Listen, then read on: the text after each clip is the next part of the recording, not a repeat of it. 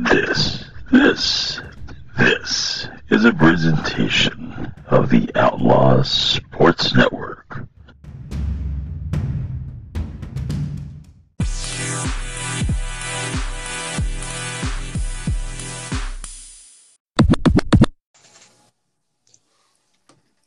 Welcome, everybody, to a new episode of Beyond the Curtain, my friends.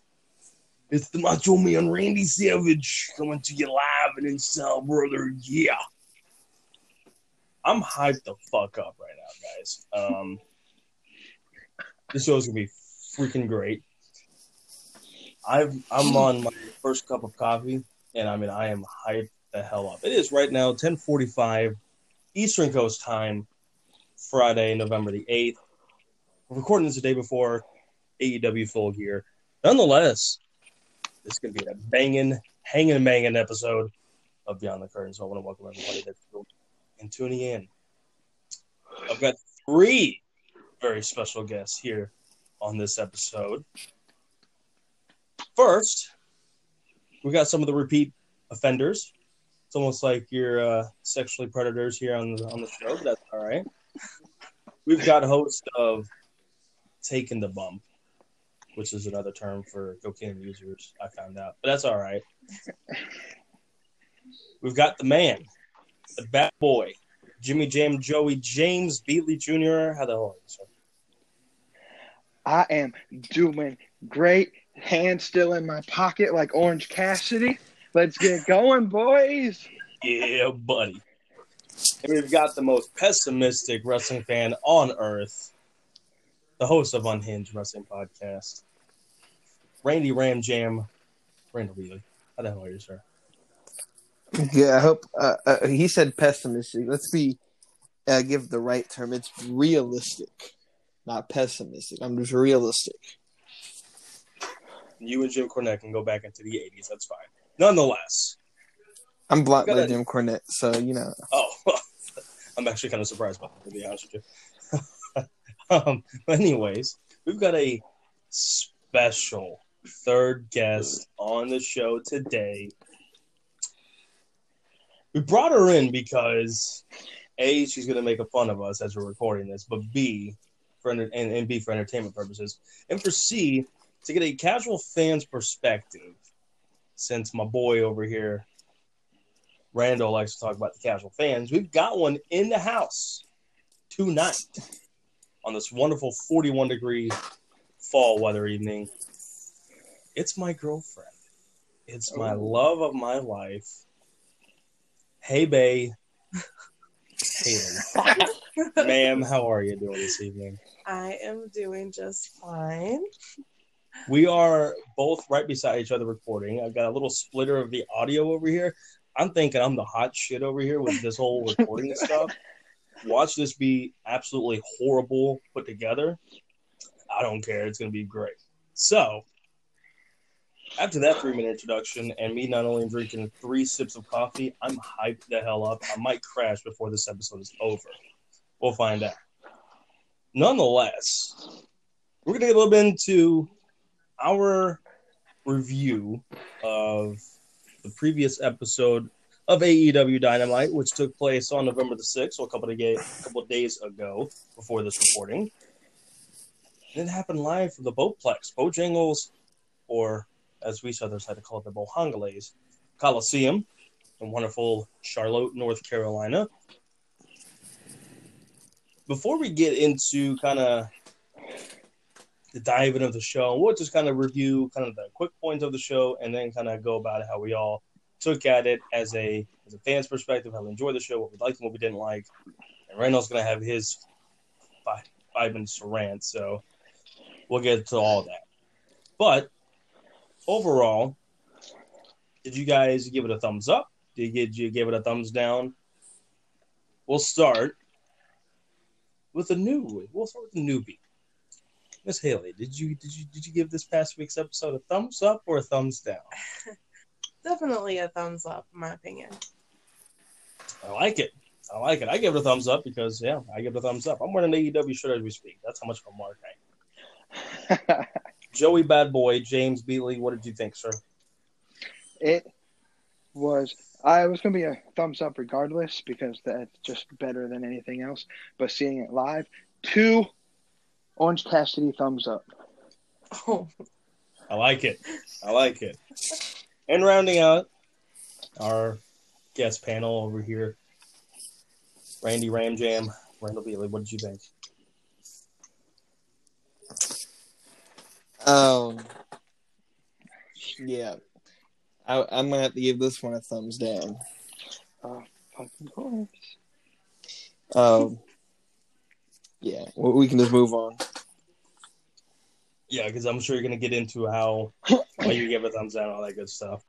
So, before we get into our whole dynamic review of it, of Dynamite, we'll just kind of run down the list of what happened on the show. We started out with Pyro, which was so fantastic to see in person uh, for the first time, and, God knows how long, how many years it's been since I've seen a wrestling show with Pyro. And I understand that Pyro's not everything, but man, it just it just adds a whole new dynamic to it. It gets the crowd even more hyped up to know that there's nice, loud, warm fire putting in your face. It's so great. But anyways, we get started. We get Trent of the Best Friends against Pac. I think the biggest pop of that um, match was um, our man Freshly Squeeze showing up, which is Haley's favorite wrestler, by the way. absolutely not. She hates Orange Cassidy. It's great. We pick on her so much about it. It's fantastic. Pac does uh, end up getting the win here.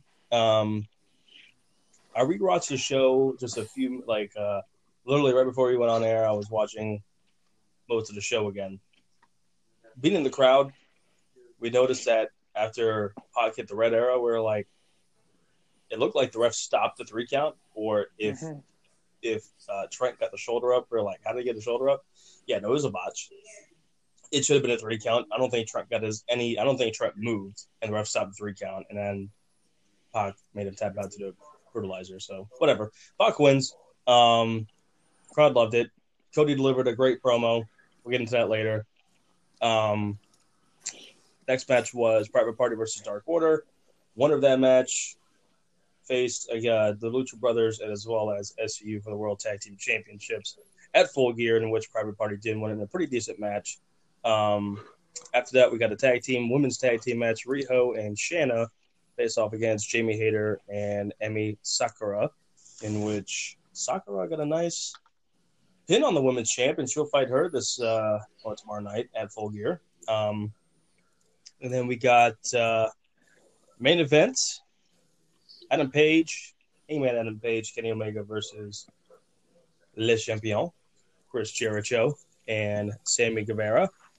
Um, in which the inner circle did pick up a win, and we had a brawl to end the show that I thought set up nicely for our pay per view tomorrow night as of this recording, but you're listening to this, and it'll probably be Saturday morning, so tonight. Either way, sets up nicely for full gear. So that's a rundown, quick two minute spiel of that. Now we get into the fun stuff of how everybody thought of their show. I want to save the casual fan Haley for last. So first, let's get it out of the way. Go ahead and give me a spiel. Ram Jam, just just make my ears bleed. Go ahead. So before we get into that, just real quick, oh, shit. I know. So it's cool to have a casual fan, but you didn't have to go out and do all that. I am the voice of the casual fan on this show. How are you the voice of the casual fan when you've been watching wrestling for years and years and years? That makes no sense. The same way Vince Russo is the voice of the casual fan, and he was Vince in the business. Is a voice of his asshole. He is not a voice of a casual fan. Anyway, um, I'm the voice of the casual fan on this show. Anyway, so let's get into this. Um, first off, my first problem that I have with this whole thing, right off the get go, is these is, is there's no backstory for the most part to how these matches got together. They just started throwing people to get Trent and Pac have no previous history that we know of. So why are they fighting? Um so right off the bat, Yeah. Um, and then uh, let's see, Cody's promo, probably the best part of the night, in my opinion. Um, and let's see, moving on. Uh, let's just go about what I didn't did not like. Um, again, the like I said, the matches uh, they just seemed thrown together. No, there was no story. We're six weeks into the show now, and we only have really one true storyline, and that is the elite versus the inner circle. Um, and and even that story in and of itself isn't captivating to to a lot of I mean to the marks to to the people who who uh, uh, actually think this is still uh, real. Uh, they they like the storyline, but I mean, I don't necessarily care for it. Um, I'm glad Cody made the announcement um, that if he loses, uh, he's never going to challenge for the title again because that just gave away that the, the, fact that he's winning the match. Um, so uh, that and Jericho being uh, booked for Japan sort of kind of gave that away as well um, in two months. So, um, and then um, my second thing is the fans themselves. Jesus Christ. If I've ever seen a more nerdy, dorky, no good virgin lives in their mother's basement group of people in my life, this camera was panning the crowd and it looked awful. These people, they if if you go back to the early 90s late 90s the monday night wars and you look to the crowd you had attractive looking people on your screen. You got fat no good motherfuckers on on your screen now. Um it's not cool. Wrestling is no longer cool anymore. Um let's see. Uh orange cassidy ruined the whole show for me. Uh yeah, um, I kind of I figured he would get involved, but the gimmick's stupid. He's stupid. The whole thing is stupid. Uh, uh, let's see. The number one thing I'll end it with this. The number one thing that really up that really made me mad. Six show, at least three to four of them have ended in these sort of chaos ending uh, finishes that to me no longer have any meaning um, because you do them so much. And so, yes, you set up four different matches in this one brawl at the end, but you just wasted six minutes of time that you could have done more promo work or did more storyline advancement of, of as to why I should want to watch on Saturday. Instead, you just have all these people come out and beat the crap out of each other for the fourth time in six weeks and expect people who aren't wrestling fans to want to watch this. Um, and then um, there was one other point. I just completely forgot it. Um, yeah, we'll just end it right there. The show it's re- repeating the same thing it's been since week one. It's not a show f- that I like to watch, and a lot of the things that I say uh, AEW just to clear the water before you guys try to accuse me of being WWE homer. The same thing AEW makes a mistake at, WWE makes the same mistake at doing. So wrestling in general doesn't make any sense anymore. It's not logical. It's not cool um, but AEW, you can definitely tell they're for the marks, and that's all they care about. Um, so if they're happy with 800,000 people watching every week, I'm sure cool with them. Uh, but I'm not in, I'm not interested in the show at all. I imagine you're done. Yes. Good. You got my coffee cold, so now I'm an extra pissed off. Um, because I know he's gonna be he's gonna be next in this. Um, I'm not gonna try to steal all your all your points, James. So if I do, I do apologize. I'll try to make mine a little quick because I do have my own little spiel that I want to say. Can I can I prefer, preface something real quick Sure. If you noticed, Mr. Randall Beatley, while you were talking, everybody else shut their goddamn mouths. On previous episodes, you like to interrupt us. Can you give us the same courtesy and shut up until we finish? Sure. It's begun. Maybe. Oh, second, real quick before you begin, I, I remember what I was talking. The greatest line Jericho said wasn't even on TV. So, ha, y'all could pop for it, but the rest of the world don't even know about it. So, That's what makes the show shows fun to go to. Is that when shit doesn't hit the air, we feel special because we've actually got. it. it was, it was a stupid line to begin with, but I mean, it wasn't because you know, you It know. was funny. Anyways, but so let's get into a little bit of what you said.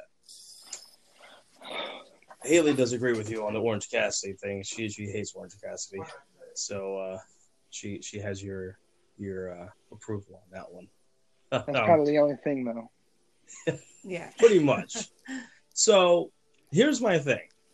And first of all, before we get into all this, so like we said, Haley is a casual fan.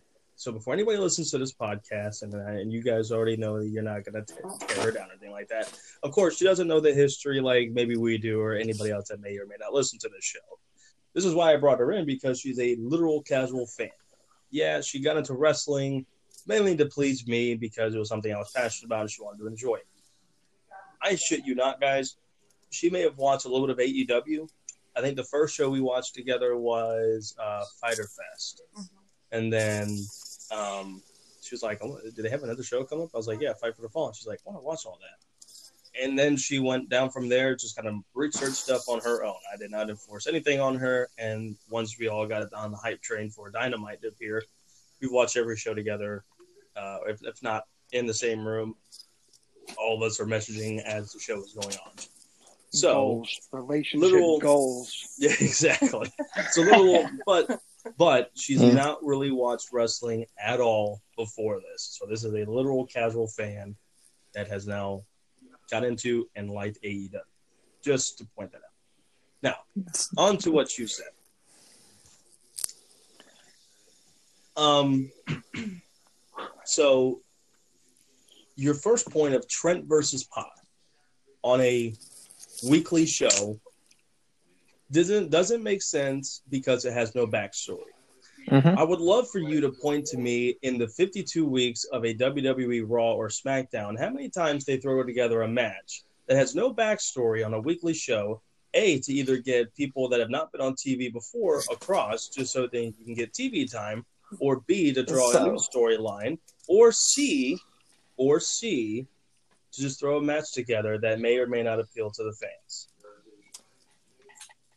So obviously you weren't listening as I ended my spiel. I did not say WWE was perfect. They do No, the no, no, same. I'm not saying that. But why make that a main topic when It that's wasn't. It was just what everybody everybody does that. NWA, Impact, Lucha Underground, AEW, WWE, NXT, New Japan Pro Wrestling, CMLL, Triple A. Literally every single company going back to the 80s, World Class Championship Wrestling, anybody has ever has, has done that.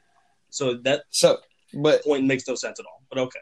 the point was that before tonight there were I'm fine with the match taking place, but there was no explanation as to why it's happening, no explanation as to what it will later lead to.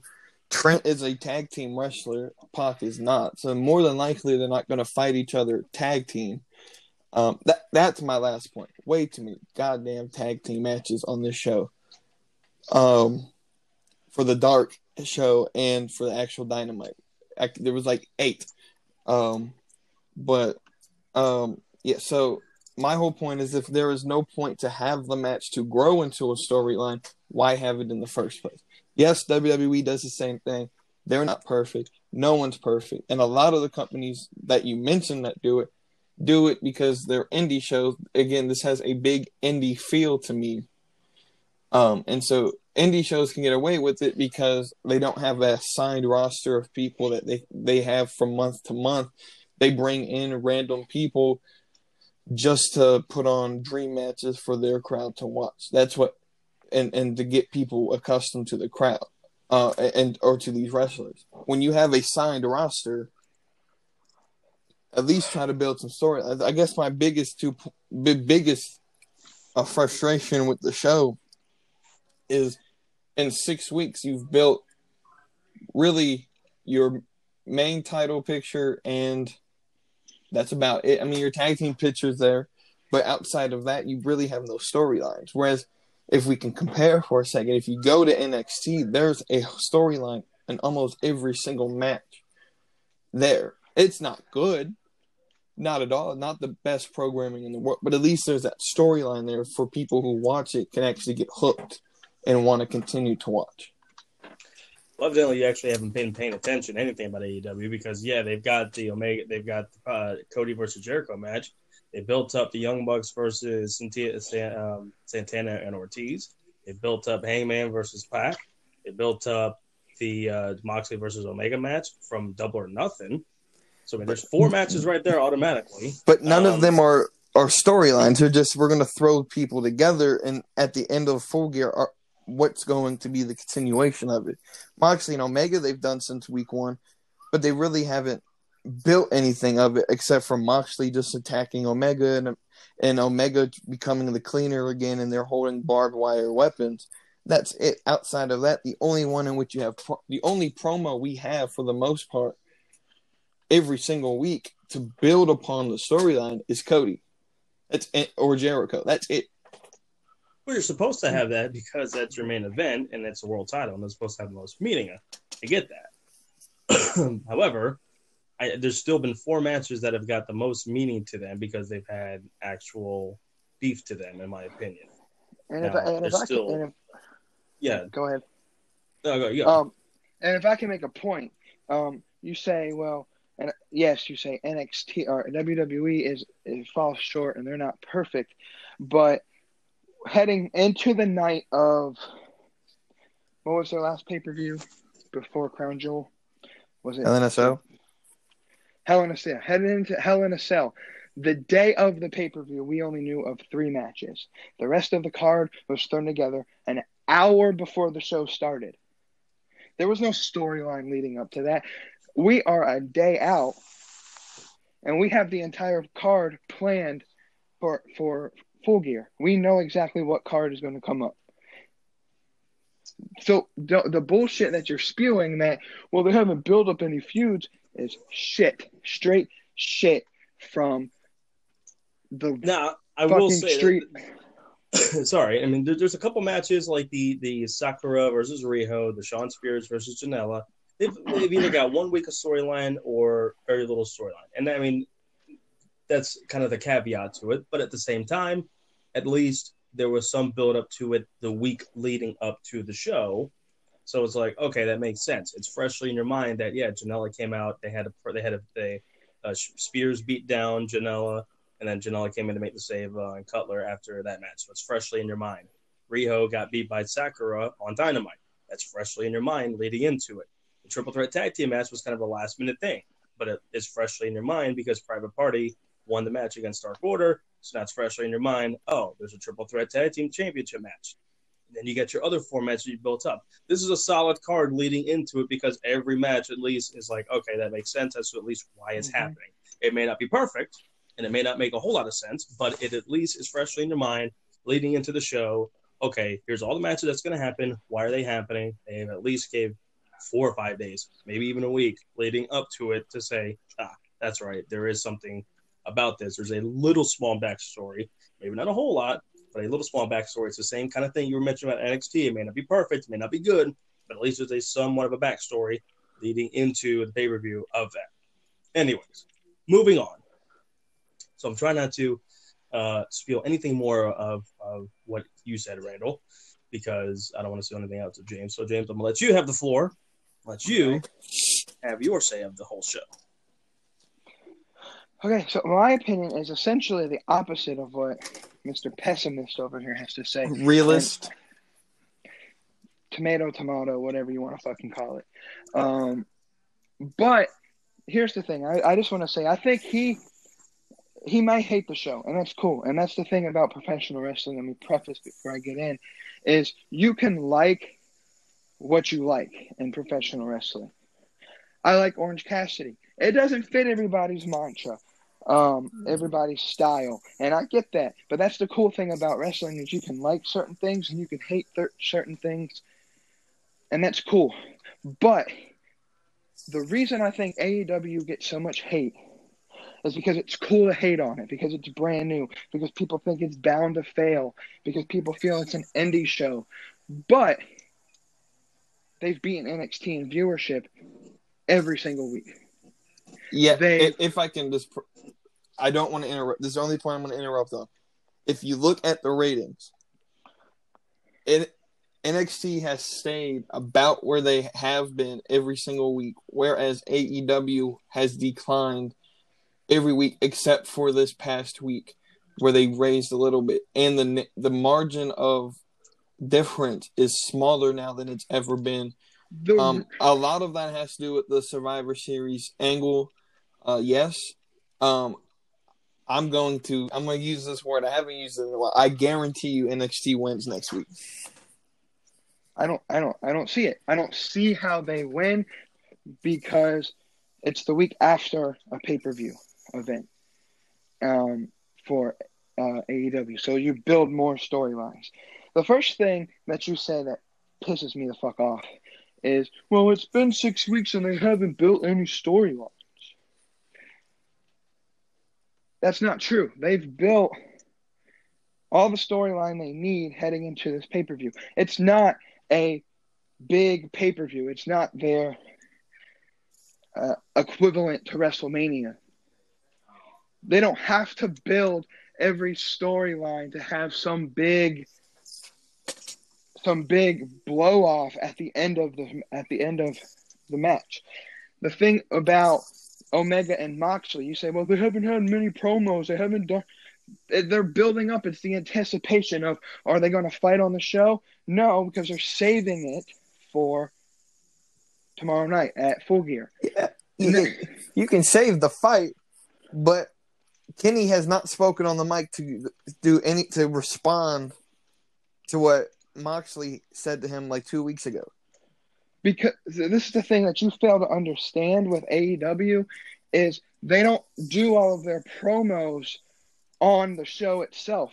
You have to watch Being the Elite. You have to watch AEW Dark. You have to be fully engrasped in the entirety of AEW to get the full picture of what they're doing. and and most fans don't want don't have enough time in there. I don't have enough time in my day to go on YouTube every day to see a all elite wrestling posted a new video.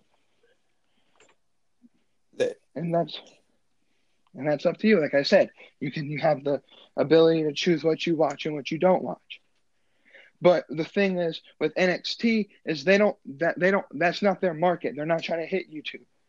So they're gonna put all their promos on their show. WWE will put all their promos on their show. Or they'll do their exclusive videos on Twitter. But they're not gonna hit you the YouTube market because that's not where they get oh, they don't get a lot of views.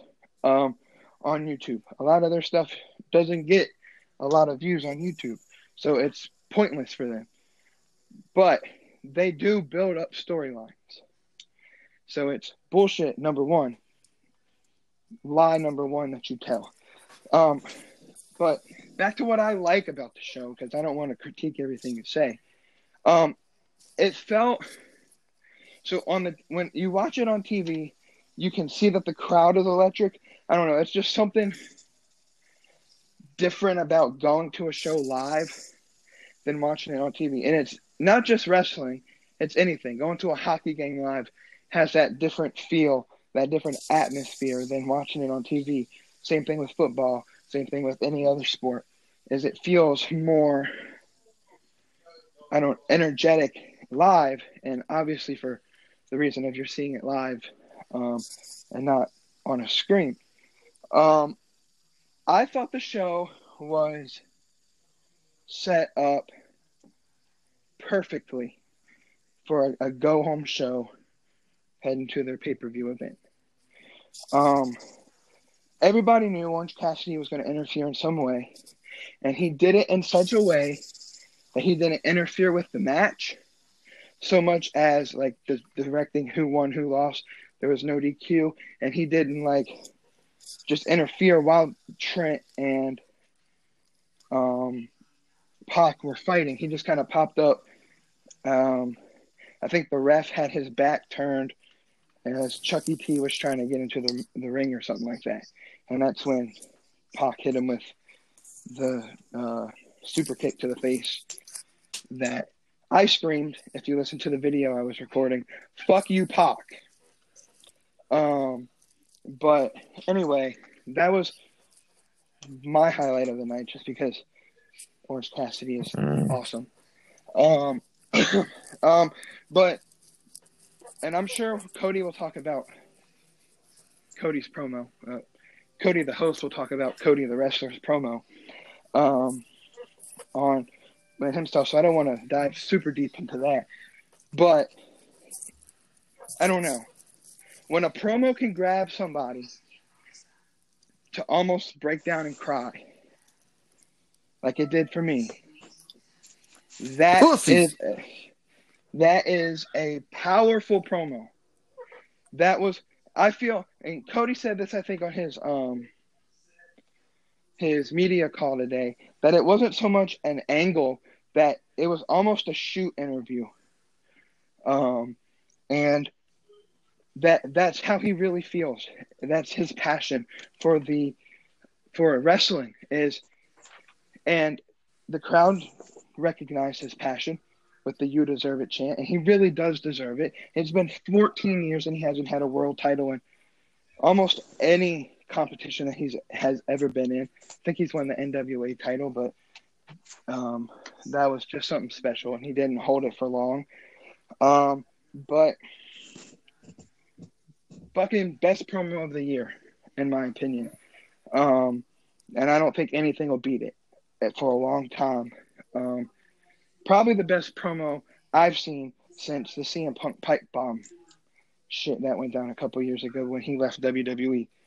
Um, Them pipe But- bombs were years before he left.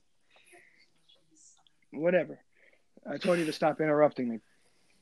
Um, but this whole thing and um, with the with Hangman and Omega fighting for the main event and that whole thing that is how you send a crowd home one for a show and two to get ready for a pay-per-view.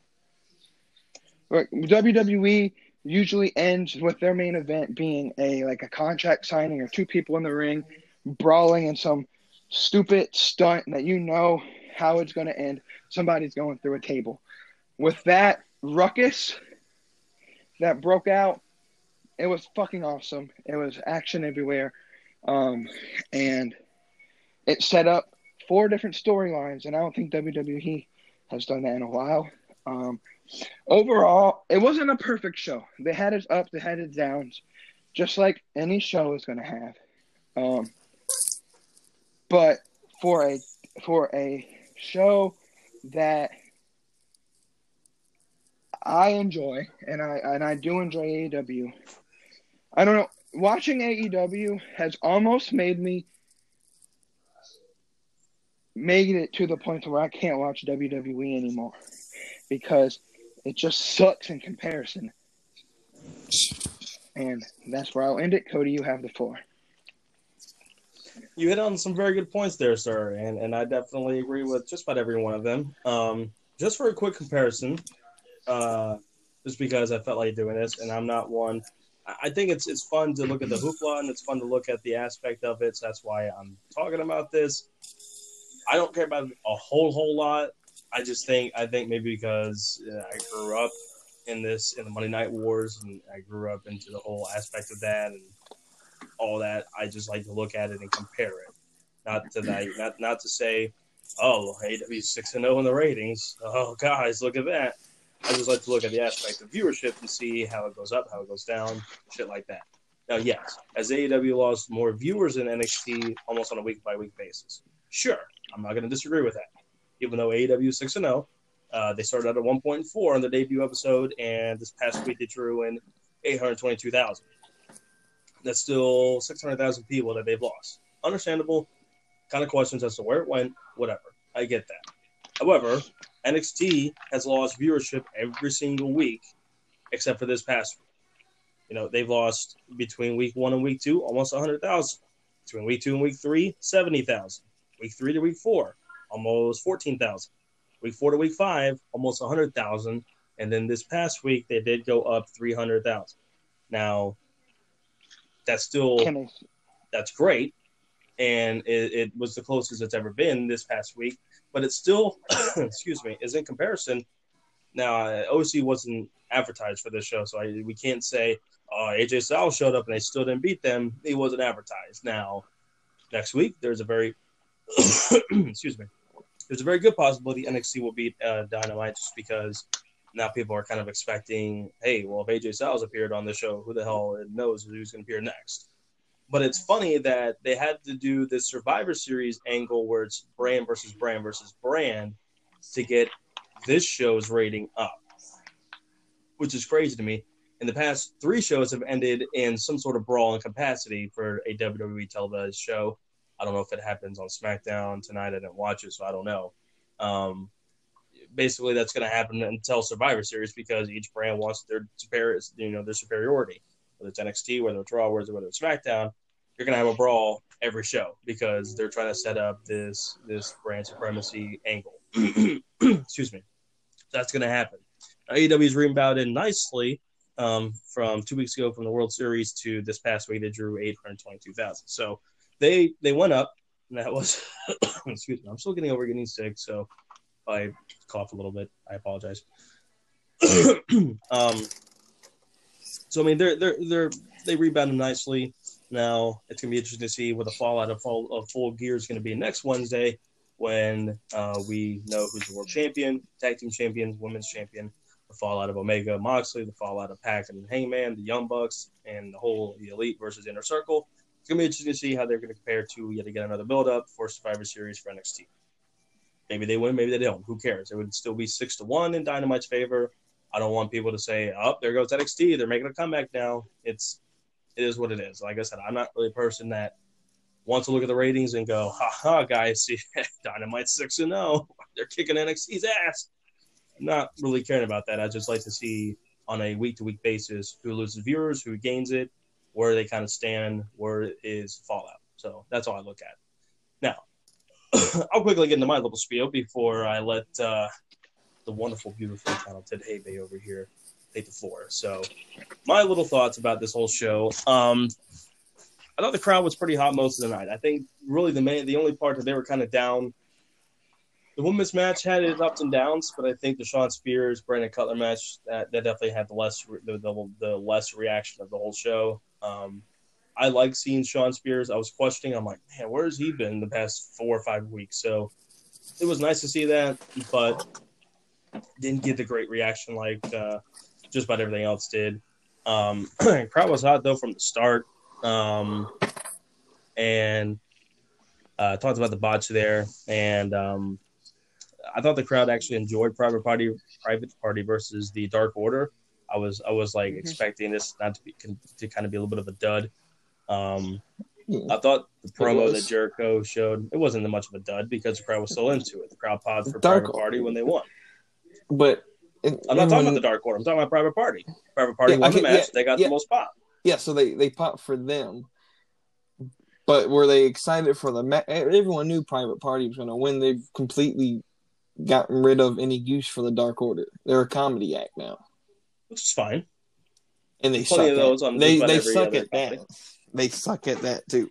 So They're not really a comedy act, though. They're not like an Orange Cassidy type of comedy act. They're just there just to wrestle. So I mean, you can't tell me that there's definitely some teams in in any company that has the same kind of thing. Uh, yeah, definitely. But they Dark Order was sort of supposed to, like they this whole build from the beginning when we first saw them. They were built to be like like the the original time we saw them. The, the crawlers were coming out and they were attacking everyone, and at least to me, it was meant to be that they they were going to be one of our main tag teams that we're going to focus on. And now six weeks into the TV, no one cares about them. They, You know that speaks volume of? That AEW still has the best tag team division in any company, in any company in wrestling right now. Compared to anybody, they've got the deepest and best tag team division, or none. You tell me that I've got a triple threat between Private Party, the Lucha Brothers, SCU. You still got um, uh, Santana and Ortiz. You still got the Young Bucks. Still got the best friends. Are you kidding me? Like any at any given week, any one of those four, five, six tag teams I just named could be tag team champions, and people would still love them. So. And I then mean, and then bring it in once Jurassic Express gets healthy again. when There Jurassic are, Express gets can- healthy, that's a comeback tag team championship mode right there, ready to go. And that's- then That'd be great. God help us all. I forgot honestly about that. Um, Hey, if, if you if video. you're okay with Ric Flair and Roddy Piper being tag team champions in 2006, or No one said uh, I the damn Spirit Squad, or anybody like that, or the Basham Brothers, I mean, there's Hey, plenty of worse then- tag teams to go around before Mhm. Jurassic Express. right, but I mean, Back on- Luchasaurus is really the only good one in that team, but Hey, Jungle Boy's not that bad of a wrestler if you actually give him a chance. Right. I'm not going to talk But about Marko anyway. Stunt, but anyways, go ahead, continue, James. but I, I honestly almost forgot about that little Jericho video package.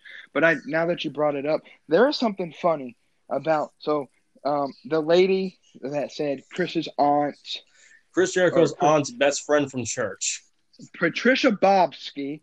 If you if you guys watched Southpaw Professional Wrestling on the WWE Network, Chris Jericho's character, I'm pretty sure his name was like Stephen Bobsky, and I think Patricia Bobsky was his ex-wife. And so I like the I like the little dig that they did on Southpaw Professional Wrestling. Interesting. Kinda I didn't even know that. I only watched like one episode. I thought it was I thought it was funny, but I never. see, only the marks would know that. Hey, I only which is figured it out Chris Hey, that's all right. Chris Jericho tweeted about it.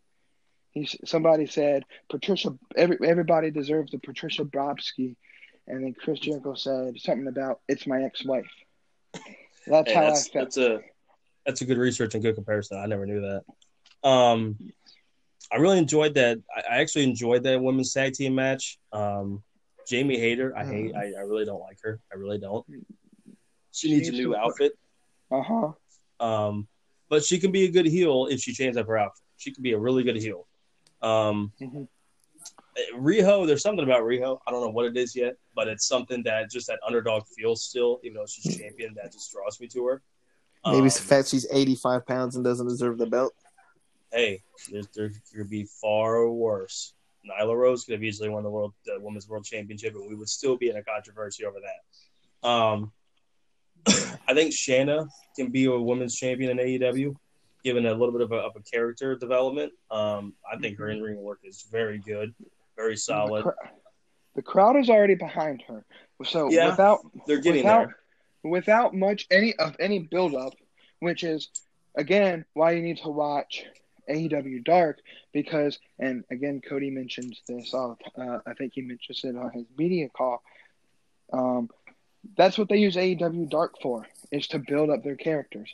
So you got to watch the entire spectrum of events to get the character development.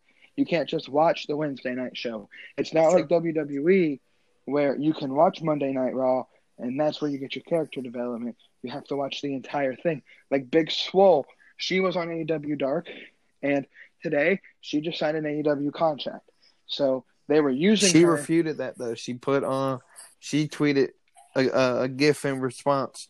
Uh, who said that? Well, then I did, I haven't been on Twitter since I don't know, like seven hours ago. So um, maybe maybe she did. Maybe I, last thing I saw was she did sign an AEW contract. But again, even if she didn't, she's been used on AEW Dark a lot to either build up the character she's fighting or to build up her own character. Yeah, and there- there- there's there's a couple different things of how AEW is supposed to be, you know, different from WWE, and that's one of them.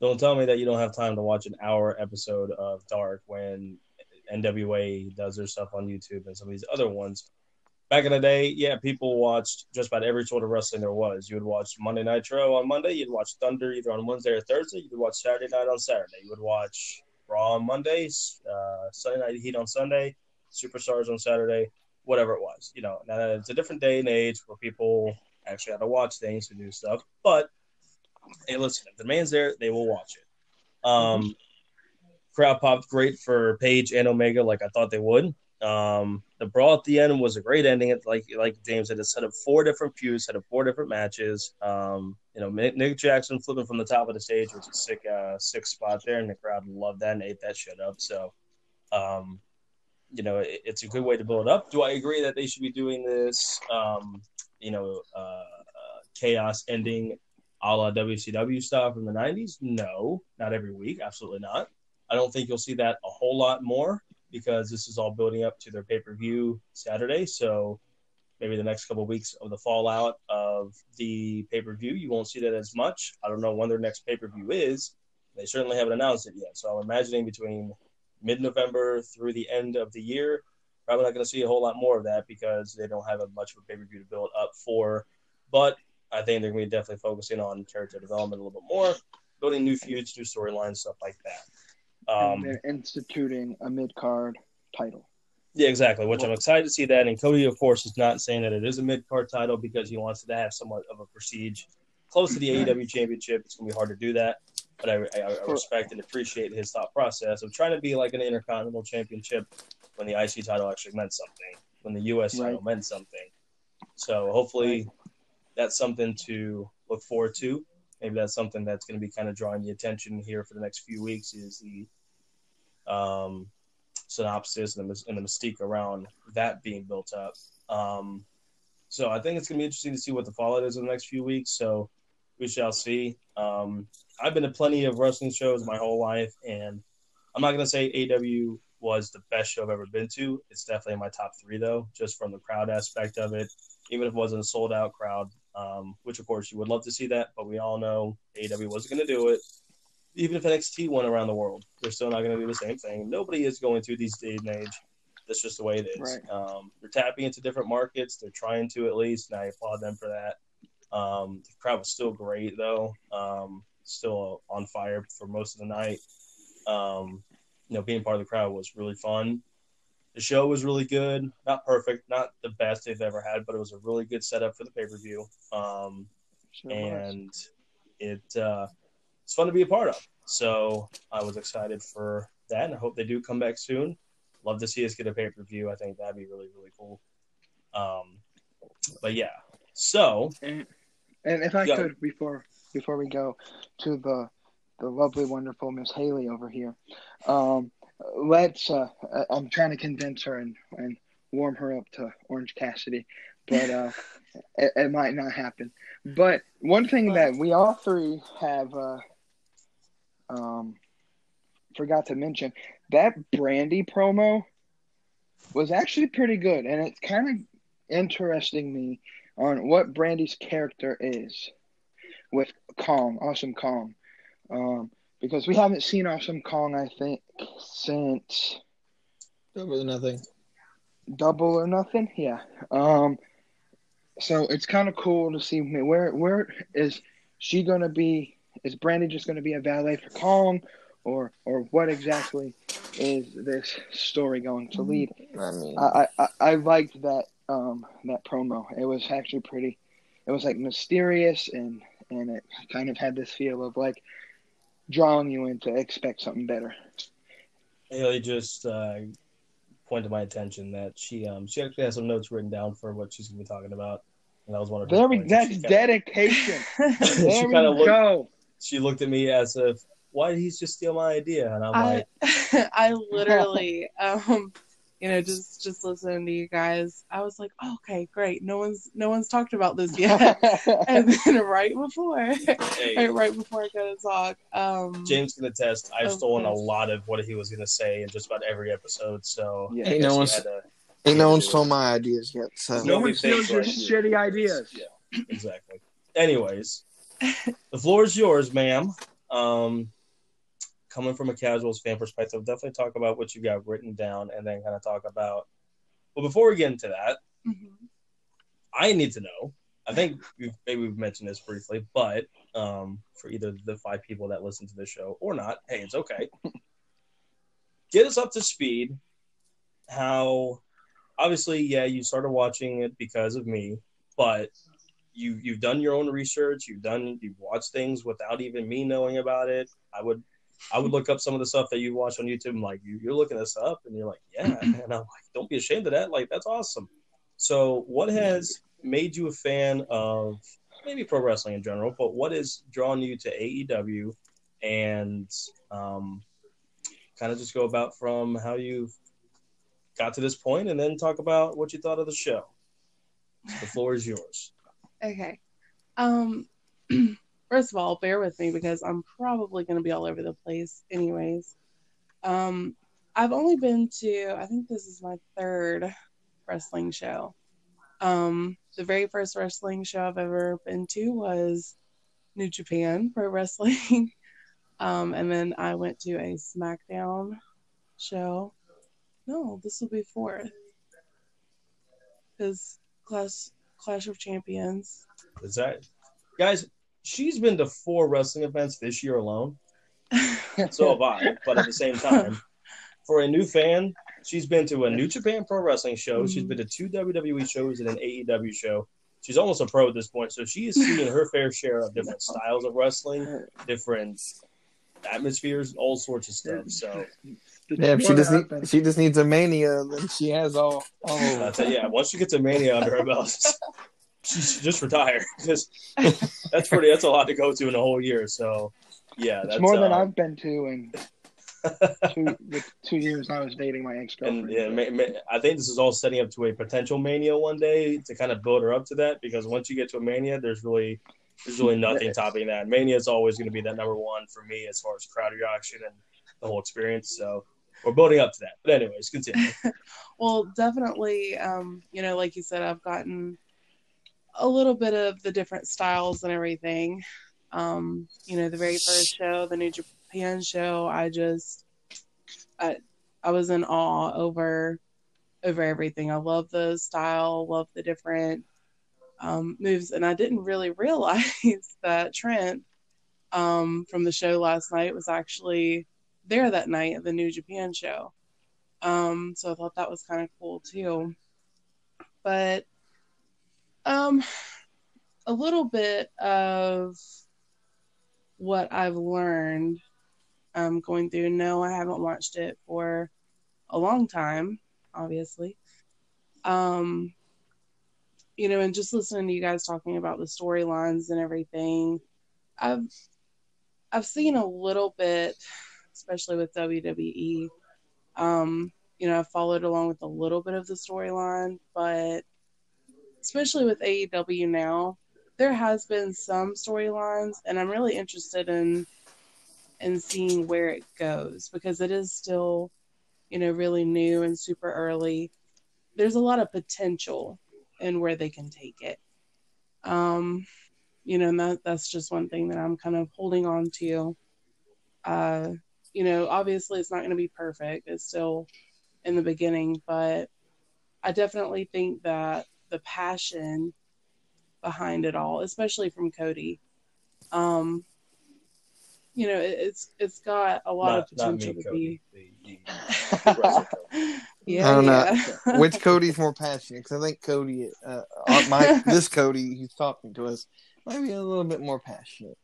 Well, I don't know. I think he Just he the got, term in general, Cody is passionate. It covers all of it. I think. well, he got quite a big head last night listening to everyone chant his name. So, um, But I was But represented would- very well. would this Cody call Le Champion a stupid dick? No, I love it. Anyways, continue. I don't know, but that that is one thing. Um, obviously, yes, I did get into it because of him, but we definitely don't agree on everything um, when it comes to who we like and who we don't like. And I know I'm probably going to get a lot of hate coming from some of my perspectives, but I obviously don't like Orange Cassidy. I know Randall doesn't either. Um, I just think he's stupid. I really, I really just don't like his gimmick, and um, it is insane the amount of satisfaction I got last night when he, um, when Pac kind of, you know, knocked him out of the ring, and oh, I just that was the best Orange Cassidy moment so far.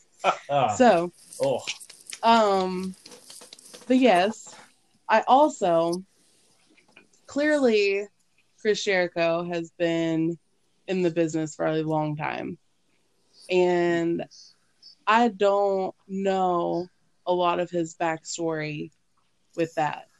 Uh, yeah, I've heard of him, um, you know, growing up and everything, but I didn't really watch him, and um, you know, just seeing him now obviously, you know, he's a heel character, and I just, you know, they don't want you to like the heels. I don't care for him and Sammy Guevara.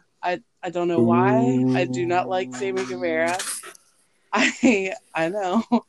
Um I'm actually- hating that one because at least one of us all like either Jericho or Guevara. yeah, I don't like either one of them. Cur- currently wearing Sammy's shirt right now. So oh, of course. Um no, I just Hey Randall, I got a panda head over here if you want to borrow that. um but yeah there's you know obviously if you've been watching it from the beginning and i didn't even see double or nothing when it came out right. you know I, I missed the very first show and kind of jumped on board after that you know learning about it and trying to play catch up um you know that that double or nothing really sparked um you know the whole Cody and Dustin uh, match there, which you know we haven't seen a whole lot about, um, or you know with Dustin here lately. Um, I think he was in the last. I don't know if it was being the elite or just something where Sammy had um He was out. he was attacking him oh yeah. or something. I don't know if you remember that. No, it was Jake Hager. Yeah, Yeah. yeah, yeah. And, Dynamite um, in Charleston, yeah it was, Oh, is that- it is that what that was? Before ours a week ago. Yeah. and uh, Hager snapped his arm in half. Yeah. So there, I mean, there's definitely, you know, that that's just something else that I like about um, AEW. Um, I think what James was saying earlier about the storylines is there is AEW Dark, there is being the elite. Um, no, you know, not everyone is going to watch every single episode of Dark, being the elite, and Dynamite. Um, but it does help, especially to have those other things like Dark and being the elite to actually build up those characters. Um, you know, and just just get more background to it. But um, you know, I definitely think the Brandy promo that that's something that I was really interested in because originally when it had come out and Awesome Kong, I didn't know anything about Awesome Kong at all. I was like, who is this? You know, I, I had no idea. Um, but I didn't really like the fact that, you know, Awesome Kong kind of came out and Brandy basically used that to, you know, to get through. And, um, you know, the, the spotlight's kind of been off of that for a while. And then this promo came up. And, um, you know, it, it kind of gives Brandy a, Who's playing tabs? yeah. Uh, what is that? it's it's Be one of it's, them. it's my TV. I'm sorry. Oh, um, but yeah, you know, it, it just it's interesting to me to see where that goes because I, I wasn't really a fan of of that in the very beginning, but I'm interested to see where that actually goes. Um, you know, of course, of course, before the show last night, you know, you you have certain certain people who you would like to see live Um, obviously, you don't go to an AEW show every day, you know, every week or anything. Um, I definitely would have loved to have seen Britt Baker and um, Darby Allin, especially too. Um, you know, and obviously I'm saddened by the Luchasaurus being out right now. um, I am a fan of the Jurassic Express. Um, I really, you know, the the last match that they had, um, it was just Jungle Boy and Marko Stunt. I just, I don't know. I was extremely disappointed. It hurt her And- heart pretty bad. Yeah. Eh, I'm in, I'm in the same boat. I love Jurassic Express. So. yeah I, I do i really i really do like them i just you know obviously luchasaurus is the strength you know the strength and the brute behind the the tag team. And i think they work well together.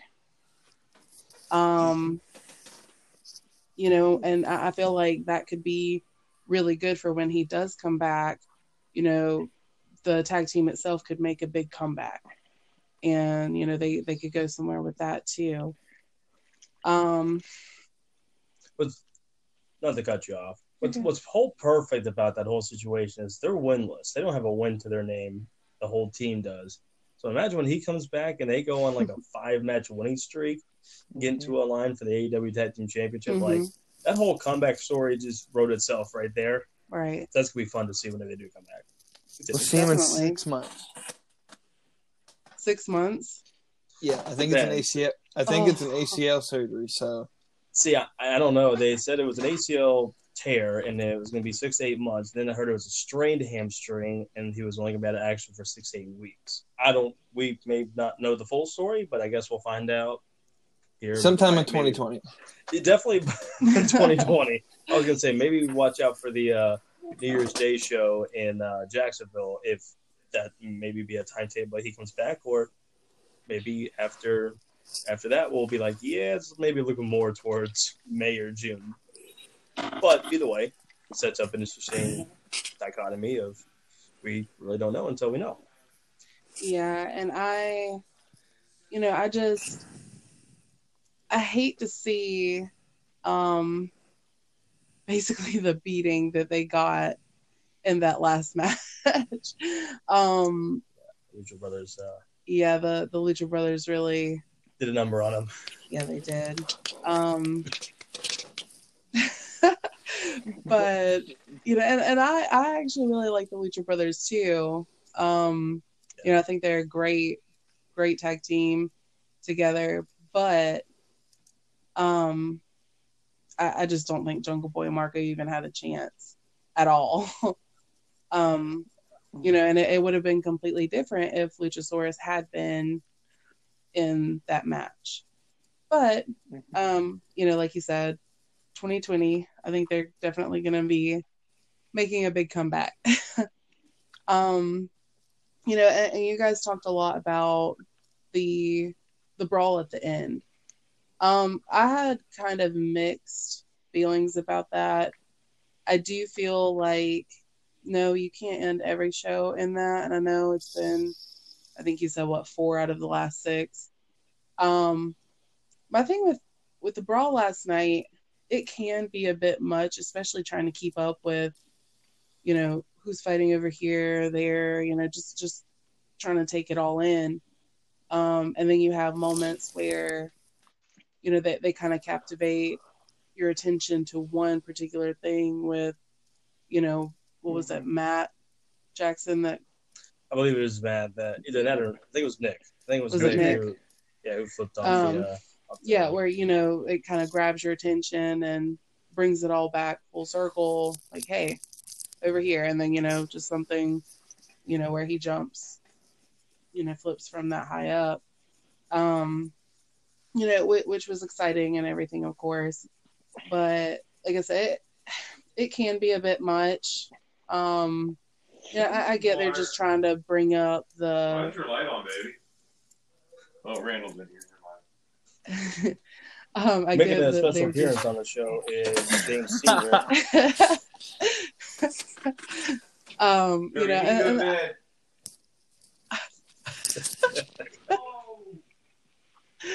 they're trying to build up. Can you- you know, hold on. obviously, Shut the door. If you're going to leave the door open, mute your microphone.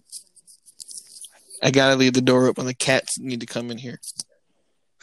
They, they don't got a shit for 24 hours. What Shut you- the damn door. the the the content you get when uh, you're recording live on, on this show is great. Continue. And it, continue. oh, I don't. uh, where was I at? I don't even know where I was then at. you're getting to the you're kind of wrapping up the brawl.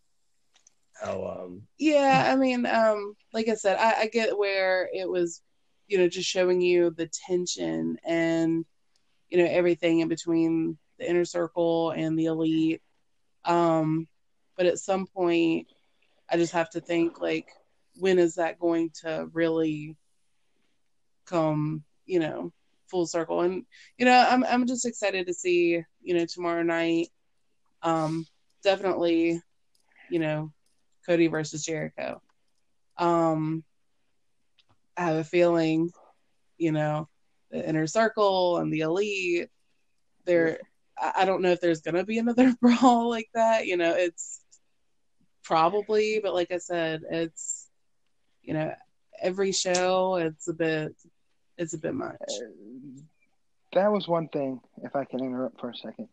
Um, one thing I forgot to mention, Randall, you said, well, it kind of sets up where Cody's going to win the, the, the, the thing. Not necessarily, my friend, if I can go uh, in my Lee Corso. Not so fast. It can set up a DQ. The match is a regular match, probably with a 30 or 60 minute time limit. And DQ's, DQ's a lot, uh, are alive, and there's championship advantage. So if the inner circle interfere, Cody can win by DQ and not get the title. There's loopholes. Cody might not have to necessarily win the match clean, and he can still advance the storyline. Because I don't think necessarily the storyline is Cody versus Jericho for the title, and the big picture it's the elite versus the inner circle, and when they collide to do their five on five match.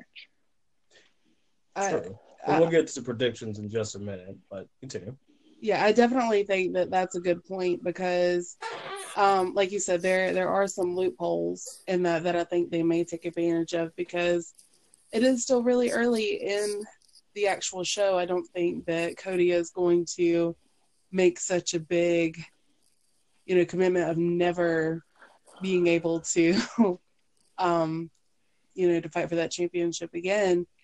Uh, you know, and especially given the persona of you know the inner circle especially and you know with their record of interfering um i definitely think that there is going to be some kind of interference whether it be from probably the inner circle first um you know and then of course the elite will probably step in and there will be some sort of clash like that um you know but, but like you polls, which I think may may be the result. Um, you know, tomorrow with that. That that now that like I said, that's from somebody who has not been watching wrestling a whole lot and took her own notes. So a round of applause for for Miss Haley on on giving her whole spiel on that. And if I, dedication, there's a lot of wrestling marks that don't have that much dedication to write. That's very true. notes. That's Yeah. very true. Yeah. Good. So after all that, let's uh we're not gonna spend an hour doing this. We're gonna go lightning quick on this. Um you can give one specific thing. I'm gonna save mine for the very end of the very of the main event on what you think will happen in the match. If you do have that, do it very quickly. I'm looking straight forward. You write write down our predictions, just put your, you know, initials and we're gonna keep tabs of this and we come back next week, even if Haley doesn't join us, we're gonna have uh, a uh, kind of record keeping here just to see for fun who who is either right, who is either wrong, and uh, go from there. So I'll let her kind of write that down real quick. We're just gonna do a lightning quick. Um, go through the whole card of eight of uh, Full Gear, which is happening tomorrow night of this recording. If you're listening to this, it's probably happening tonight. You can watch it live on BR Live. Um, you can also watch it on Fight International, all that good stuff. So um, we'll start at the bottom and kind of go all the way up. I don't know if this is exactly how the card is going to be, but we're just going to go off of what um, I'm seeing um, is going to be on here and kind of go off of maybe importance of it. I don't know. We'll see. So we'll start out. Hold Looks on. like on real the. quick, oh, real go quick, ahead. real quick. We doing buy-in as well? I was just going to say, it looks like the only one they've got announced so far is just one match for the buy-in, which is uh, Britt Baker versus Bea Priestley. Um, we'll kind of go for every one of these matches. We'll go, we'll go Randall James, Haley, and myself. So Randall, you go first. Randall, uh, B or Britt? Britt. James, Bea Priestley. It's Haley. Uh, definitely Britt. I'm gonna go with Britt as well. Britt Baker takes the W. We move to. You write down like who picked who. Mhm. Okay, good. 'cause I'm, I'm not saying that's gonna be very confusing. Now that I thought about it. Anyways, next match we'll go uh, Joey Janela versus Shawn Spears. Randall first. Uh, Spears. James Janela. Haley. Spears. I'm also gonna go with the perfection. Shawn Spears taking the W in Baltimore. Hangman Page versus Pac. Randall. Page. Jimmy Jam James. Page. Miss Haley. Page. I think we're going to go a clean sweep here. Yeah. Also going for Hangman Page. I think the obviously with Pac getting the win at um, All Out or not All Out um, on the on the show. Dynamite. From his cowboy shit. Cowboy shit will be unleashed tomorrow night. Um, AEW Women's Championship match: Riho versus Emi Sakura. Randall Riho. James. Uh, Riho. Miss Haley. I really hope Riho. Uh, I think we're going to head for another second clean sweep. Riho will retain her championship as well. Young Bucks versus Santana and Ortiz. Randall. PNP. Proud and, uh, proud and pr- powerful. Proud, proud and powerful. That's Santana and Ortiz. Um, James. Super Kick Party will be unleashed. Young Bucks. Miss Haley. definitely Young Bucks because I cannot stand Santana and Ortiz. Um, Whichever one with Stick his tongue. I absolutely cannot stand oh, God, that's great. him. Um, I do like the Young Bucks. I hope they win, but I'm going to go with Proud and Powerful. Santana and Ortiz are going to take the W. See, me and Cody are going to go undefeated. AEW World Tag Team Championship Triple Threat. Say it with me. SCU You. Defending the championships against the Lucha Brothers and Private Party. Randall, who you got? SoCal Uncensored. James. Private Party. Ooh. All right. Miss Haley? Um, the Lucha Brothers. We're all we're all gonna have different teams. I love it. I'm also gonna go with the Lucha Brothers. So We'll, now I'm the uh, only perfect one here. Hey, that's all right. That's Come all on, right. You're come gonna be different in some capacity. But I like that everybody goes different teams. That's good. Let's see who else we got. Who else we got? Unsanctioned lights out match: Jon Moxley versus Kenny Omega. Randall.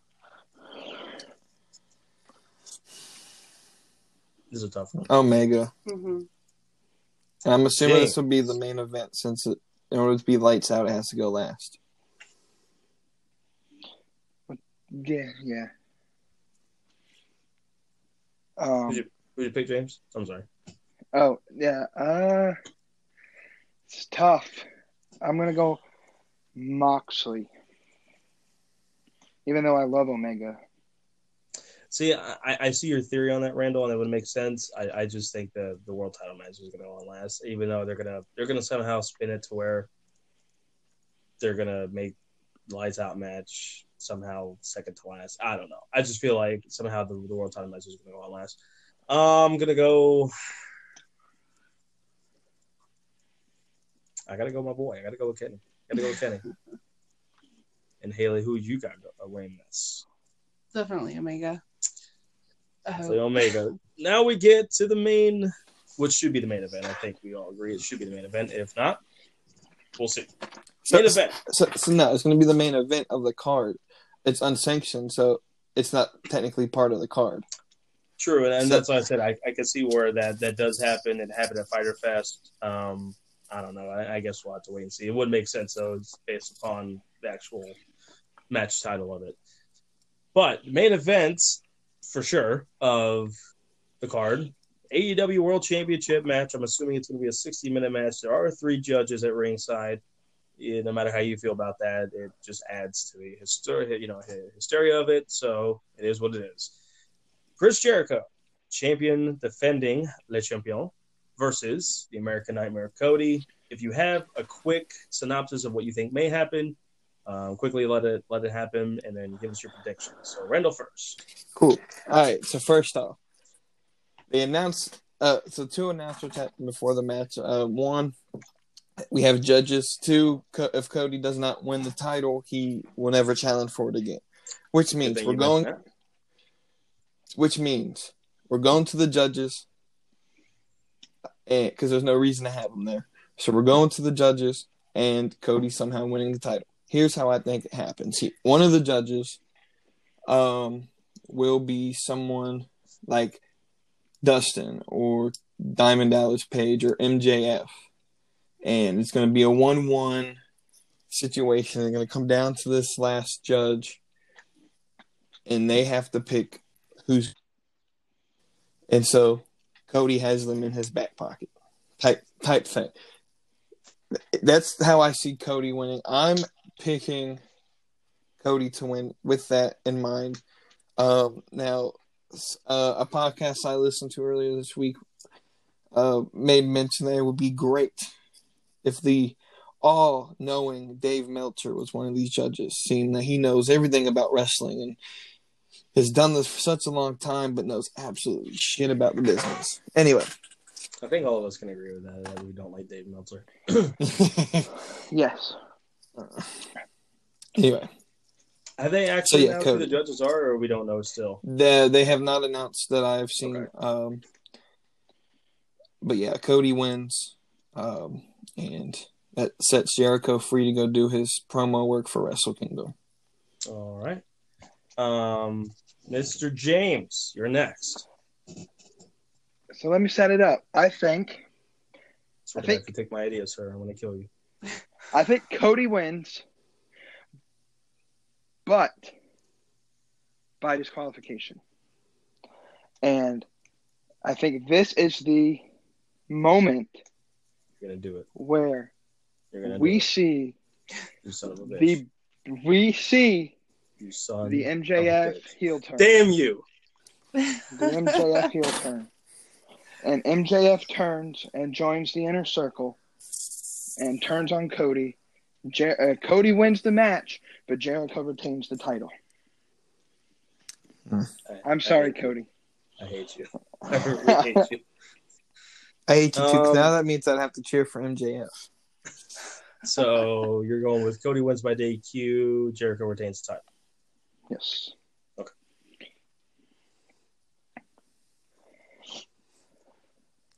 Just put Cody for James. Cody wins by DQ. Jericho retains. Just put that. Um, Haley, you go next. okay. Since I have to come up with a new idea. Dang, James done took his idea. Um, well, then you're The really not gonna ti- like. For the amount of times he's stolen my ideas, I think this one is payback. Just Very he's true. just getting even. It's very true. It's very true. Um, then you're probably not gonna like what I have to say then because I, you know, what what you said earlier about, um, you know, the the loopholes and everything like that. I definitely think that this match will probably be um, a DQ. Um, how that's going to happen, I, I don't know. Um, but you know what what you were saying, and, and I didn't even think about it, but as soon as you started talking about MJF, um, you know we, we've seen a little bit leading up to the the heel turn here. Um, you know, I I thought he was gonna do it. Gosh, I, I don't remember which All show Out. it was. It was all out. All Out. Yeah, I thought he was gonna do it at All Out. Um, you know, he kept his loyalty and everything, but you just have to wonder how long that that's going to actually, um, you know, how long he's gonna actually stay loyal to Cody. Uh, so I definitely think that that could be a very interesting turn to the night. Um, yeah, I, I definitely think that Cody, mm, Cody will probably win, but like I said, I, I don't know if it's going to be DQ, but I'm I'm leaning more towards more towards that at this point. Like a DQ finish. Yep. A street finish, shall we say. What happened. I'm gonna go totally different than everybody. Um I I think this is my whole theory on this, and if, if it it could quickly get debunked just by the judges because this all relies on the judges. Because if the judges are wrestlers like DP or like uh, MJF or just like um, you know uh, DDP, anybody, doesn't matter. Dustin, um, if it's like for whatever reason, like a Meltzer or something like that, that is not a wrestler and is not integral in this at all, is going to debunk my whole thing. Somehow or another, the inner circle and the elite are going to come down. They're going to fuck each other up, and somehow the judges are going to get involved with this. That leads to maybe the judges trying to, you know, get everybody out of the ring, help the security guards get everybody out of the ring, and leave it to Cody and Jericho. This is where we get MJF to come in, smash Cody over the head with a chair, leading to him joining the inner circle, and Jericho actually pins Cody and retains the championship. So I'm going with Yeah. Jericho will actually pin Cody, hmm. and Jericho retains somehow or another. And I think this is going to set up. Yeah, Cody will have that theory. I'll never wrestle for the AEW World Championship again. Somehow or another, and this is just I don't know. I know we're not supposed to get into all this, and I know maybe you're like, "Well, why are you doing this? We you do this." But this is just my down the road thinking that MJF is going to turn and join the inner circle somehow or another. Um, somebody from the inner circle, maybe Jericho, or maybe down the road, MJF turns on Jericho and makes him his own stable and gets the AEW World Championship. And either Jericho will say it if he's still champion and MJF doesn't turn on him, or if MJF turns on Jericho and becomes world champion. Either way, one of them is going to set up down the road and say, "Hey, Cody, you know that whole little stipulation you said a few months ago about not wrestling for the championship? I'll give you one last opportunity. However, if you don't win, you're out of AEW, out of wrestling. Like, if you lose, you lose your EVP, you lose, I'll take Mm. over, whatever. That kind of whole setup, and Cody will then win the world championship that way. But I do think, while yeah, that stipulation is there, it's not fully going to stay there for the long time.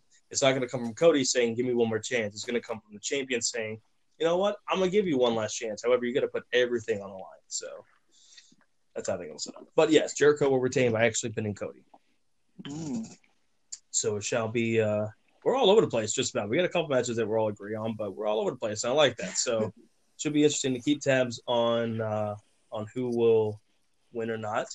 I hate to say that, but Mr. James will not be able to watch it tomorrow night with us or watch it in general. Why is that, I'm so sorry. So, in the excitement of the moment of finding that, um, basically, row one seats for the South Carolina Gamecock game were only ninety dollars instead of the normal three hundred and fifty bucks. I purchased tickets to watch South Carolina, only to find out about thirty minutes later. Oh wait, shit! The biggest pay per view that I've ever wanted to see in my goddamn life is on that night, and now I've already wasted three hundred bucks on tickets because Ticketmaster fees are fucking ridiculous. Um, um, and uh, so yeah, I'm going to watch South Carolina play App State tomorrow night. Please don't spoil the goddamn event. Because I'm gonna have to find fifty dollars and buy it, buy it so I can watch it. Hey, maybe uh, during halftime they'll put on the show uh, for you. During halftime, it's the spirit of Cox. Okay, Excuse me. The the spirit of Carolina marching band. Oh, So, in other words, James is missing this big pay per view to go watch a bunch of cocks tomorrow. exactly. Yes. That's that's what I got from that. Uh, at halftime, everybody, every male pulls on the pants, and it's a cockfest. Um, there you go. I hear you, James. On a Yes. separate topic, um, I already felt bad in general for uh, the remaining four teams that are, or three teams, four teams that are, three teams that are facing Clemson uh, in the remaining part of the season. I now feel very bad for NC State, Wake Forest, South Carolina. Um, Because we're about to run that score up. It's about to be, it's about to be a bloodbath. Um, they're going to carry Well- bodies on the field. Let's see. This is how. Look, we're gonna talk football for a second. Oh no, no, no! We're not getting into the rankings. I'm just saying. I'm just I saying. know, I'm just saying. I'm just saying. We have some good matchups coming up. Um, Penn State we do. plays plays number thirteen. Uh, sorry, sixteen, I believe, and Minnesota. also undefeated Minnesota and Ohio State. Given the fact they're probably going to destroy uh, Maryland this week, but their top player, their top defensive player, and the best player in the country is not playing because the NCAA found out he took money from a friend and uh, suspended him. So. LSU versus Alabama is tomorrow, two versus three. Going to be an interesting matchup, matchup of the year probably. Um, either way, Clemson's sitting pretty. As long as we kill everybody we're facing for the rest of the year, we're going to easily be in the playoffs. But um, a lot of big matchups happening in the college football world. I'm glad that the Bama versus LSU game is at 3:30, so I can get home and watch the rest of that game before AEW, which is great. Um, Mhm. And I'll just be getting ESPN alerts of when Clemson is up 75 to three over NC State. Um, See, NC NC State got their ass kicked by Wake Forest last week, so I think y'all will win like eighty-five to nothing. yeah, it's it's it's. I'm feeling just very bad for Wake Forest and NC State, and then you guys in three weeks. Um, you know, Well, I don't know. We might We'll play see. upset like we did against Georgia. You got your one upset of the year. Don't count two. Mhm. Anyways, um, we got close to a minute under under an hour and a half. We, we got close that's all right. Um, we had four three guests on the show. I was expecting it to be a lot longer than this, so I appreciate everybody for their due diligence and not getting off topic on everything and and uh, So, getting out can, just can everything they have. Yeah, can I make one final statement before we leave? here we go. Here we go. It's going to be very short. It's two points. Okay. Okay. Well, it's only one now because I forgot what the second one was. While you guys were Oh my talking football, God. so Short It's- term memory loss. um, it's so one point. Um, and I wanted to say it while y'all were talking about the ratings, so we could be on topic, but uh, y'all don't want me interrupting, so I, I politely waited towards the end of the show to say this. You could have said it right after I said something about it. It was already at the end of the show. Go ahead. Anyway, so you were reading off them numbers, and you know, saying one million eight hundred thousand. Uh, I read somewhere that um, TNT's happy with the numbers they're getting because they only expected five hundred thousand people to watch, which made me question: in what world do we live in where in twenty years, eighty percent of wrestling fans no longer watch wrestling on TV. Whether or not we care about rating, ratings don't matter anymore. They really don't, especially when they're done by Nielsen, because not everyone has a Nielsen box anymore. Um, Nielsen's and so, just horrible in general. right, um, and so ratings necessarily don't matter. It's the product actually being on TV that matters. Um, but um, we've in 20 years from when WCW was bought by W- WWE till present day have gone from 10 million people watching to now on a good week 2.5 million. So my it's not really necessarily saying oh um it's more so of a question. Where have these people gone and more so a challenge to the companies that are on TV how come you're not trying to get them back? Um, it seems now NXT is definitely promoted towards the indie indie fans, AEW is completely towards to the people who like the New Japan ROH style. Raw and SmackDown are just garbage in general, um, and they're 20 years behind the time on what they think is cool. So why are we not doing anything to get these people back that enjoyed wrestling in the late 90s but no longer want to watch it because it's and there's multiple reasons why. A lot of it to me is the the uh, the fact that you got 185 pound people um, beating people like Braun Strowman. Um, wrestling in the 80s was a lot more simplistic. It put two big dudes together, have them throw throw each other around the squared circle for 10 minutes, have one of them win.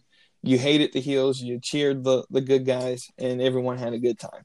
Now you just you have a bunch of flipping and flopping and a bunch of botches everywhere and dangerous spots and people dying almost every week. All right, fucking Jim Crank, get off the fucking air. Um, you, I'll answer your fucking question. Name one goddamn TV show that gets 10 million people watching a week, and the only Monday Night I mean, Football. that's it. Monday Night Football, Thursday Night Football, and that, that's it. There's no weekly episodic television show that gets more than three to five million people. It's because less people watch cable TV nowadays. They they get it for free on their their jailbroken Amazon Fire Stick, and that doesn't fucking count towards Nielsen ratings. Yeah, I, I think that nowadays uh, ratings just don't. They're not the same as they was that, that they were 20 years ago. Not that 20 years ago they were just as accurate. They're just, just as inaccurate. But it, you had a lot less people. You had a lot more people actually watching television, watching television, not going to the internet. Not they didn't have you know they didn't have YouTube back then where you like watch the highlights. They didn't have um, they had VCRs. You could have recorded it, but people, you know, for the most part, actually watched the shows. You know, it. times do change. I do think you know this style of wrestling is the way that it it just is. Um, you know, I I I, I enjoy it. Not every fan's gonna enjoy it, but as you said, it is what it is. Um, I'm not saying I don't think the '80s way is the best way as far as the slower pace matches and, and whatnot. However, I do believe that if we had the 80s styles, like MJF is one of the only real legitimate heels, like heel heels in the business. Jericho kind of is, but people still love him. People generally, even though MJF is kind of a tweener at the moment, which is weird. Uh, that's why his Yeah. eventual heel turn will make him a heel finally again. But for the most part, MJF is a heel true and through. He's like that outside of the ring, inside the ring, in an airport, at home. He is somebody who does not give a shit and will be that heel 24 7. And we need more of those who, Yep. I guess, break kayfabe and like legitimately want to be hated. I think people are afraid to be like that nowadays. If they don't, it, you know, if they had the mentality of like an MJF or like, you know, back in the day, a a Four Horsemen or anything like that, where they just legitimately don't give a damn if people like them or hate them, and just want to go out there and be the best that they can be and draw the most heat.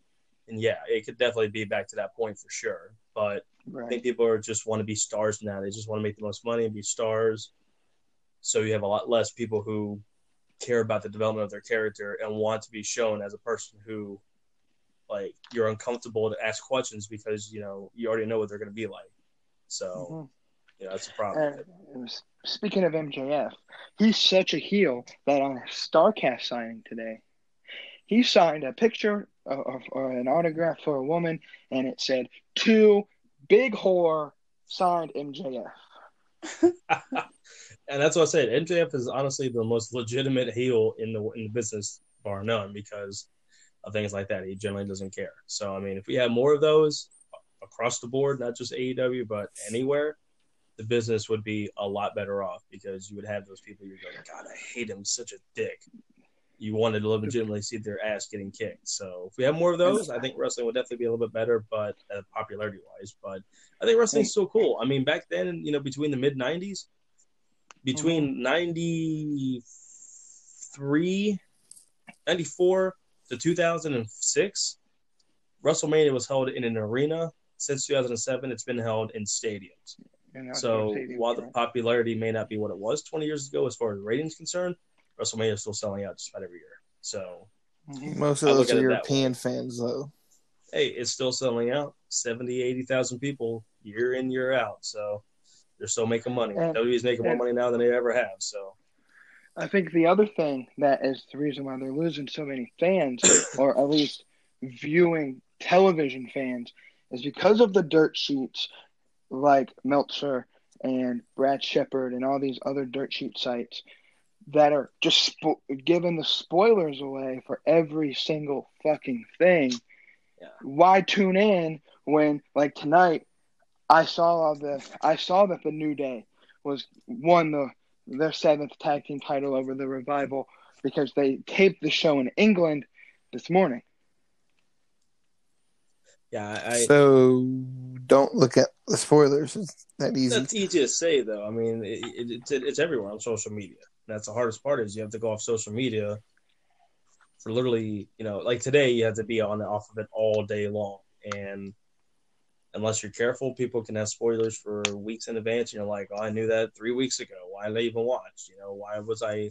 Why did I even watch if I'm not going to be surprised? So it, it was like like- that though 20 years ago, though. So I mean, it's unfortunately the way it is, I guess.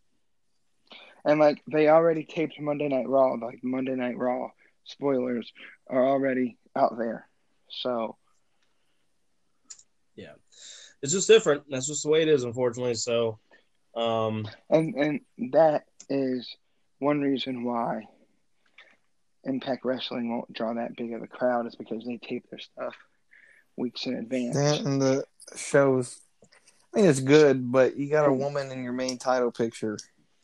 Not saying it's bad, but there's a reason Eli Drake left that company.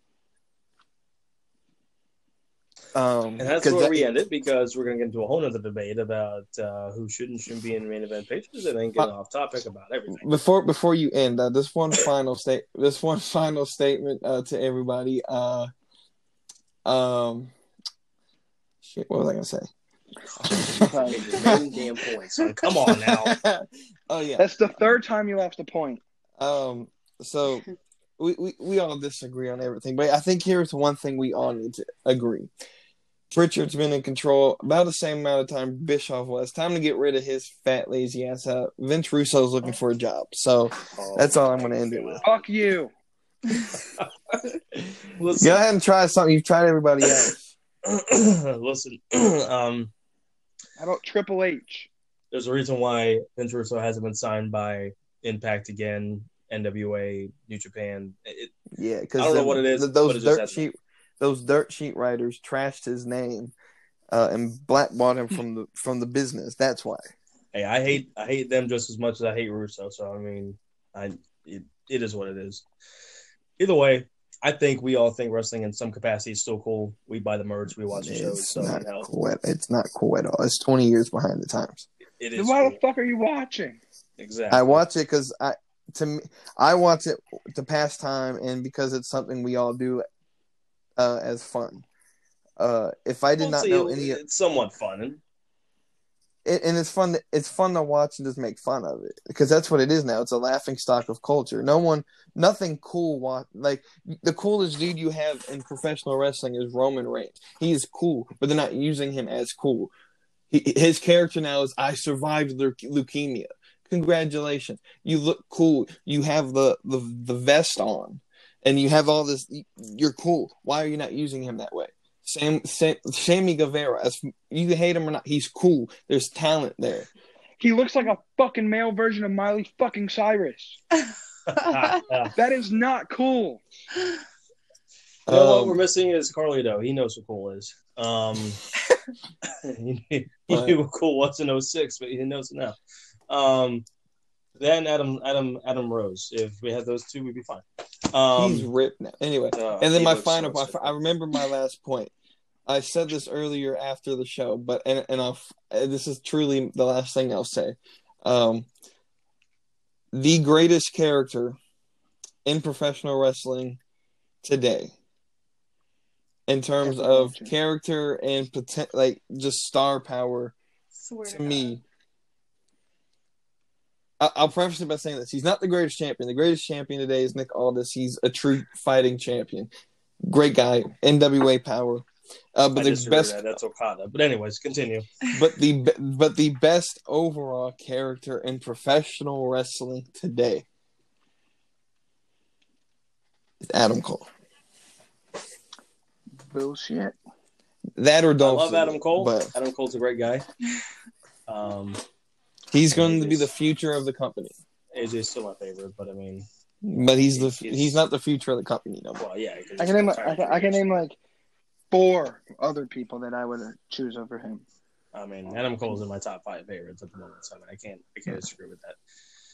Um. Anyways, um, and you know that's the greatest thing about it is we can all disagree about everything and anything and any time and have five hours of a podcast because that's what we can do. But at some point we do have to end, and there's a pay per tomorrow night, so we hope that those that are listening will watch it, comment on it if you hated it, if you loved it, if you're indifferent, why or why not. Hey, and uh, that's how that's how we are as a society. Is you're supposed to just give feedback. So we appreciate that. I hope you guys give us feedback on this show, how we did.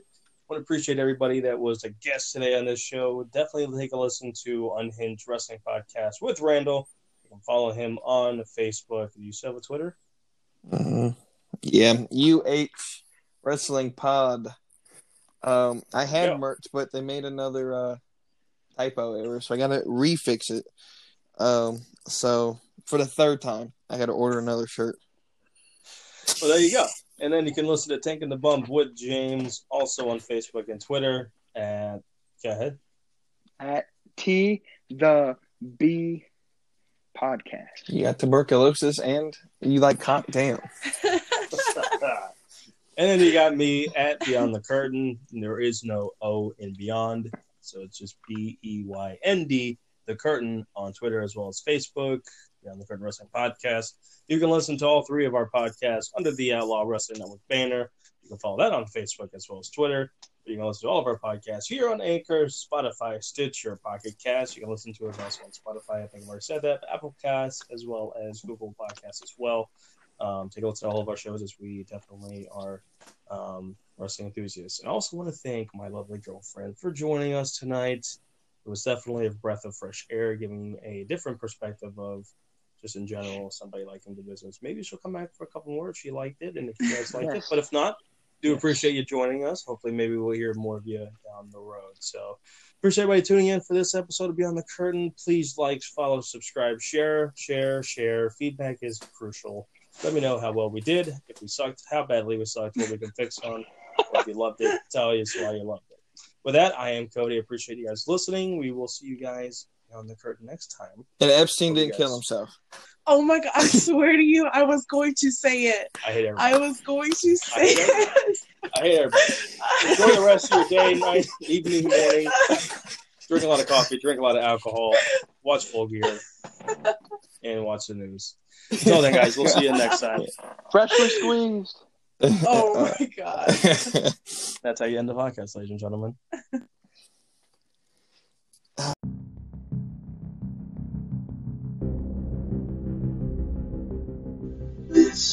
the presentation of the Outlaw Sports Network.